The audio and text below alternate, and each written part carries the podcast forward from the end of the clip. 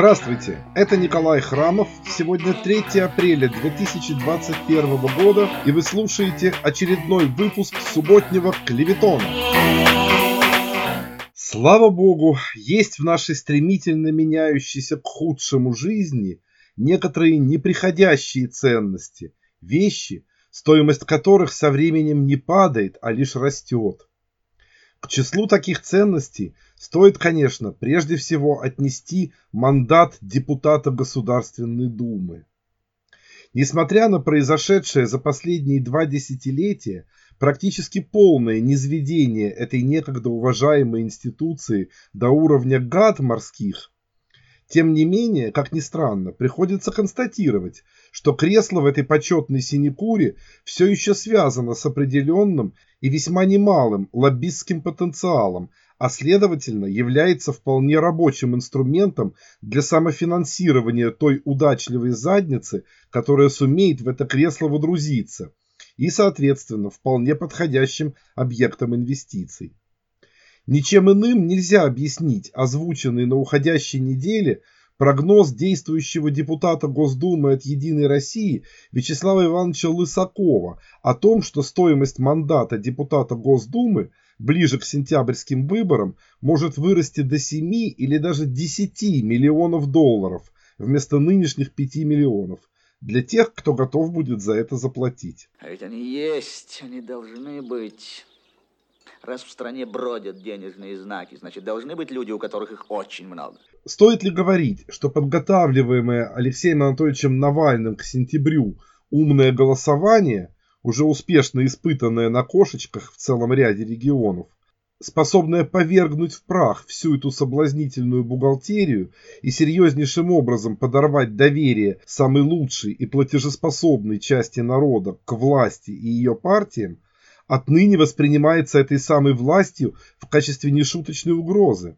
И стоит ли удивляться в этой связи словам председателя Госдумы Вячеслава Викторовича Володина, прозорливо заметившего на прошлой неделе, что в основе умного голосования лежит, цитата, «желание попасть во власть», и что, цитата, «за ним стоят западные государства и спецслужбы, через него осуществляется вмешательство во внутренние дела нашей страны». Конец цитаты. Лучшей аттестации нельзя было и пожелать для все еще сомневающихся оппозиционеров старой диссидентской закалки, чуждых всяческой политики и обеспокоенных исключительно чистотой своих белоснежных рис, не позволяющих им участвовать в выборах, которые не соответствуют в полной мере стандартам Венецианской комиссии, а также голосовать за кого-либо, кроме местных реинкарнаций Вацлава Гавела и Махандаса Ганди, увы, отсутствующих в наших скучных и мерзопакостных Палестинах.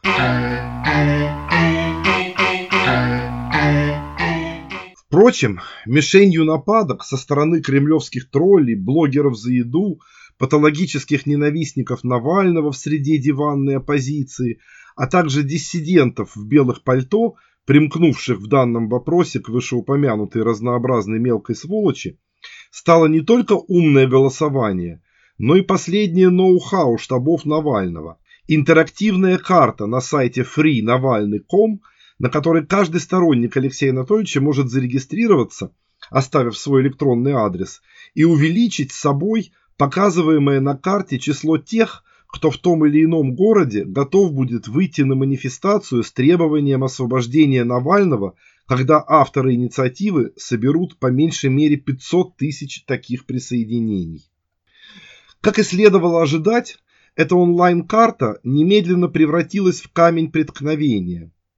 Пугливые и осторожные оппозиционеры, главным образом те из них, кто давно уже окопался за границей, стали во весь голос предостерегать, что регистрироваться в качестве человека, готового выйти на акцию протеста, смертельно опасно, ведь таким образом власти смогут вычислить протестующего и узнать, что он против.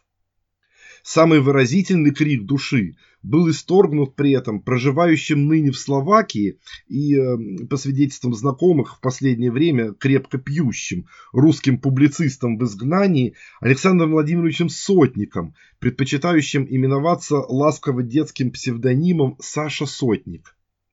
25 марта этот Саша дрожащими руками написал у себя в Фейсбуке, цитата, «Посмотрел на сайт регистрации тех, кто готов выйти за Леху. Это четвертый этап фиксирования недовольных. Никаких сомнений в том, что Навальный работает на спецслужбы, не осталось вообще. Зарегистрируйся, сдай себя сам, покажи, где ты живешь. Вывод простой. Не поддавайтесь на провокации. Не регистрируйтесь на сайте провокатора Навального. Берегите себя, не сдавайте себя». Конец цитаты.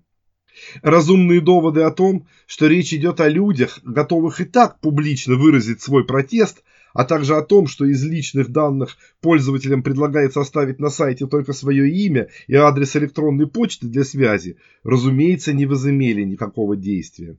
Впрочем, справедливости ради следует сказать, что карта преткновения подверглась также и в высшей степени справедливой критике со стороны трезвых и психически вменяемых людей за то, что аннексированный Крым изображен на ней как часть территории Российской Федерации, где также можно посмотреть количество людей, готовых принять участие в протесте.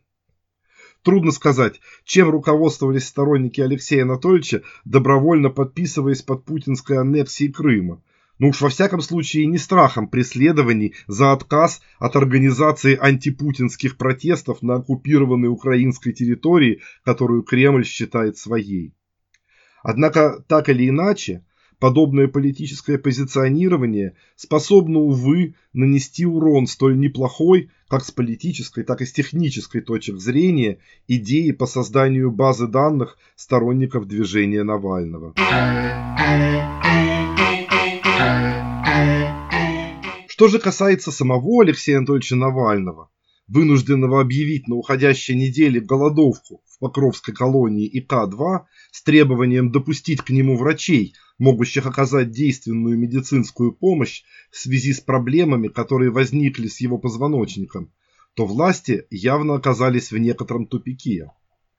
Неизвестно, кому в точности пришла в голову эта гениальная идея, но к пытке бессонницей, состоящей в ежечасных ночных проверках, на месте ли склонный к побегу преступник, самостоятельно вернувшийся в путинскую тюрьму из Германии, решили, по-видимому, добавить еще и пытку Марии Валерьевны Бутиной.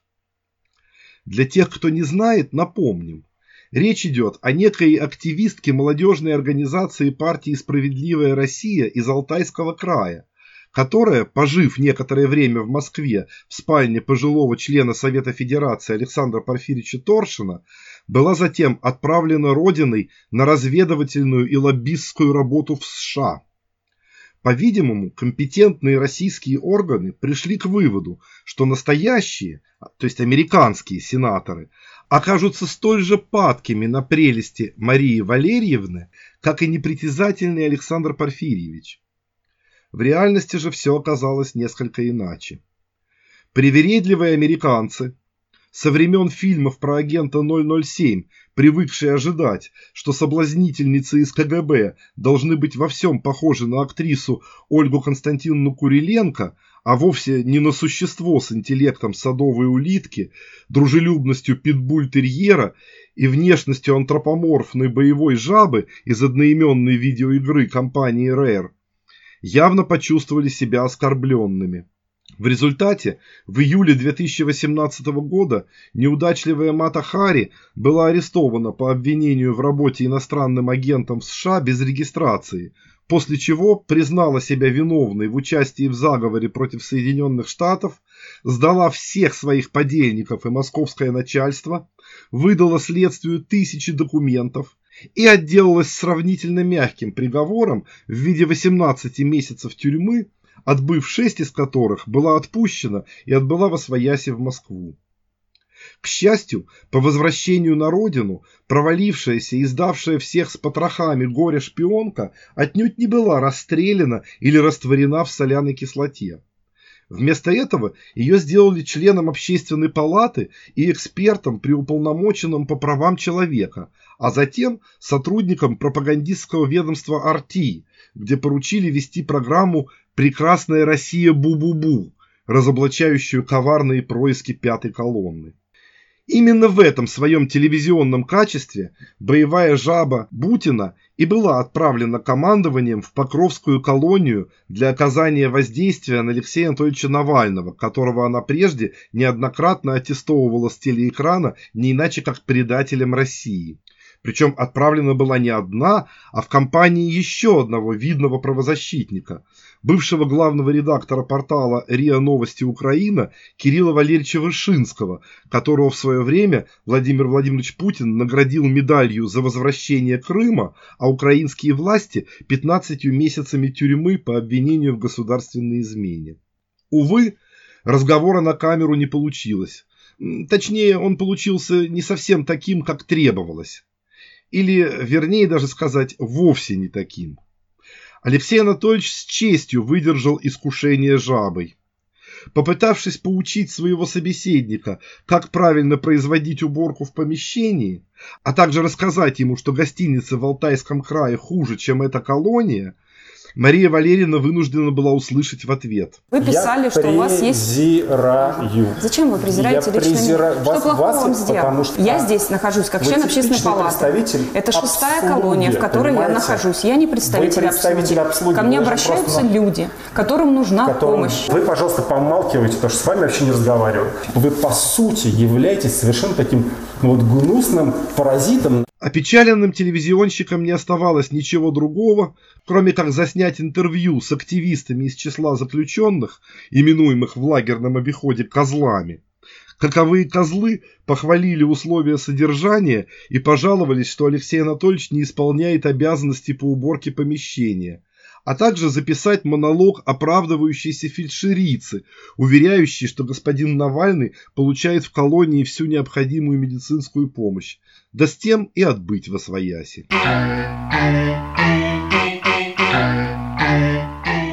Увы, лагерные козлы и фельдшерицы, не говоря уже о хорошо известной американцам телевизионной жабе-соблазнительнице, вряд ли оказались способны убедить зарубежную общественность и западных лидеров в том, что с господином Навальным все в порядке.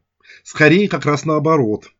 Поэтому в Кремле принялись лихорадочно соображать, чем еще можно перебить информационную повестку Навального, превратившегося для Москвы в международную проблему номер один. И выход был найден. На уходящей неделе в прессе один за другим замелькали заголовки о неизбежном скором обострении в Донбассе и о стягиваемых к украинской границе российских войсках и боевой технике. Все это сопровождалось рисунками и картами, на которых зловещие красные стрелы тянулись в сторону Мариуполя, Запорожья и даже Киева. Более того, для пущей правдоподобности из Москвы поступил приказ непрерывно средь белого дня демонстративно возить по железной дороге туда-сюда вдоль границы различный свежепокрашенный металлолом со складов советской армии, даже не укрытый брезентом, как это обычно положено. А военный обозреватель «Новой газеты» Павел Евгеньевич Фельгенгауэр даже провозгласил, что новая война неизбежна уже в мае. Меры эти возымели действие, но лишь до некоторой степени, побудив наиболее впечатлительных и наименее рассудительных пользователей соцсетей в очередной раз яростно анафематствовать проклятый путинский режим. Было у этих мер и другое последствие, судя по всему, не вполне ожидавшееся кремлевскими затейниками. Из Соединенных Штатов последовало жесткое заявление, что в случае нового обострения Украина не останется один на один с путинской Россией и что ей будет незамедлительно оказана вся необходимая помощь. Что же касается более рассудительных комментаторов, то они единодушно обратили внимание на то, что сегодня Москве придется иметь дело уже совсем не с той безоружной и деморализованной Украиной, с которой они имели дело в первой половине 2014 года, а со страной, выстроившей современную армию, одну из наиболее боеспособных в Европе, а также пользующейся поддержкой Соединенных Штатов. А следовательно, шансы на то, что в Кремле захотят на самом деле провести проверку украинско-американских отношений боем, крайне малы. Проверку боем, между тем, на уходящей неделе вынуждены были пройти российские силы специального назначения, и, увы, результаты оказались не вполне утешительными. Как всегда, коварный враг напал оттуда, откуда не ждали. Врагом оказался 61-летний пенсионер Владимир Александрович Барданов, житель богатого коттеджного поселка Вешки Мытищинского района Московской области, в проклятые 90-е авторитетный бизнесмен, в самом прямом, криминальном смысле этого слова. На рассвете 30 марта этот враг коварно, без объявления войны, напал на мирных сотрудников правоохранительных органов, явившихся к нему в дом, то ли чтобы взыскать 150 тысяч рублей налоговой недоимки, то ли чтобы инспектировать его домашний арсенал. Арсенал же у Владимира Александровича и впрямь оказался внушительным. Помимо пистолетов, автоматов Калашникова и десятков гранат, в доме у запасливого пенсионера ждал своего часа еще и ручной пулемет, а по некоторым слухам даже и безоткатное противотанковое орудие. Сам же дом представлял собой хорошо оборудованную каменную твердыню с бойницами, ходами сообщения и огромными запасами патронов, еды, питьевой воды и туалетной бумаги. Прижав к земле и обратив в бегство плотным пулеметным огнем передовые полицейские части, Владимир Александрович, сложив ладошки рупором, выкрикнул супостатам, что без боя не сдастся. Направляй туда всех. Как это всех? Я сказал всех!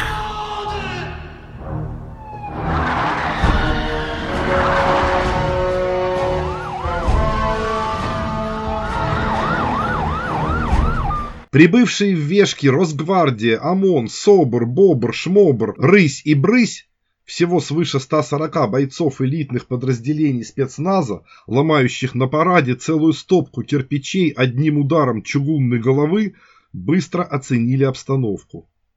Их лица опечаленно вытянулись, когда они увидели, что здесь речь идет не совсем о митинге протеста, или, точнее говоря, вовсе не о митинге протеста, и что из окон каменного дома в них летят не бумажные стаканчики, пустые пластиковые бутылки и снежки, а полноценные свинцовые пули калибра 7,62 мм. Очень точно наводит наводчик, и Максим словно молния бьет. Так-так-так, говорит пулеметчик. Так-так-так, говорит пулемет. Историческая битва при Вешках закончилась печально. После девятичасового, да-да, здесь нет ошибки, девятичасового штурма с применением тяжелых гранатометов так и не сдавшийся воин погиб в огне своего подожженного зажигательными снарядами дома. Правда, в отличие от героя знаменитого фильма Люка Бессона, этот новый Леон из Вешек не убил и даже не ранил никого из нападавших.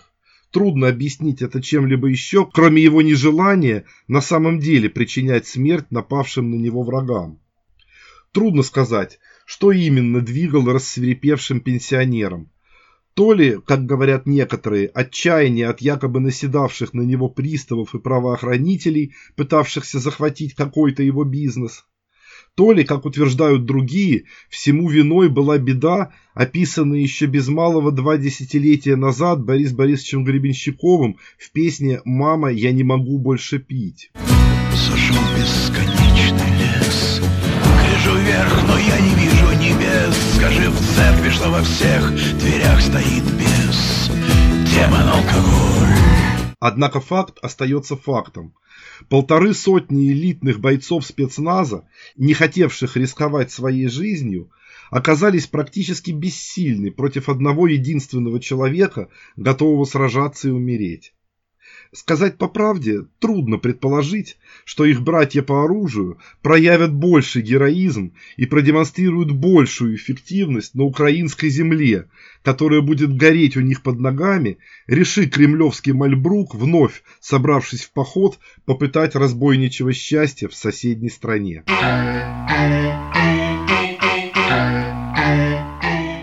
Это был Николай Храмов и очередной выпуск «Субботнего клеветона». Если вы хотите поддержать этот проект, а также слушать или читать все выпуски первыми, присоединяйтесь ко мне на Патреоне www.patreon.com/khramov через KH или просто кликните на ссылку в описании. До встречи через неделю!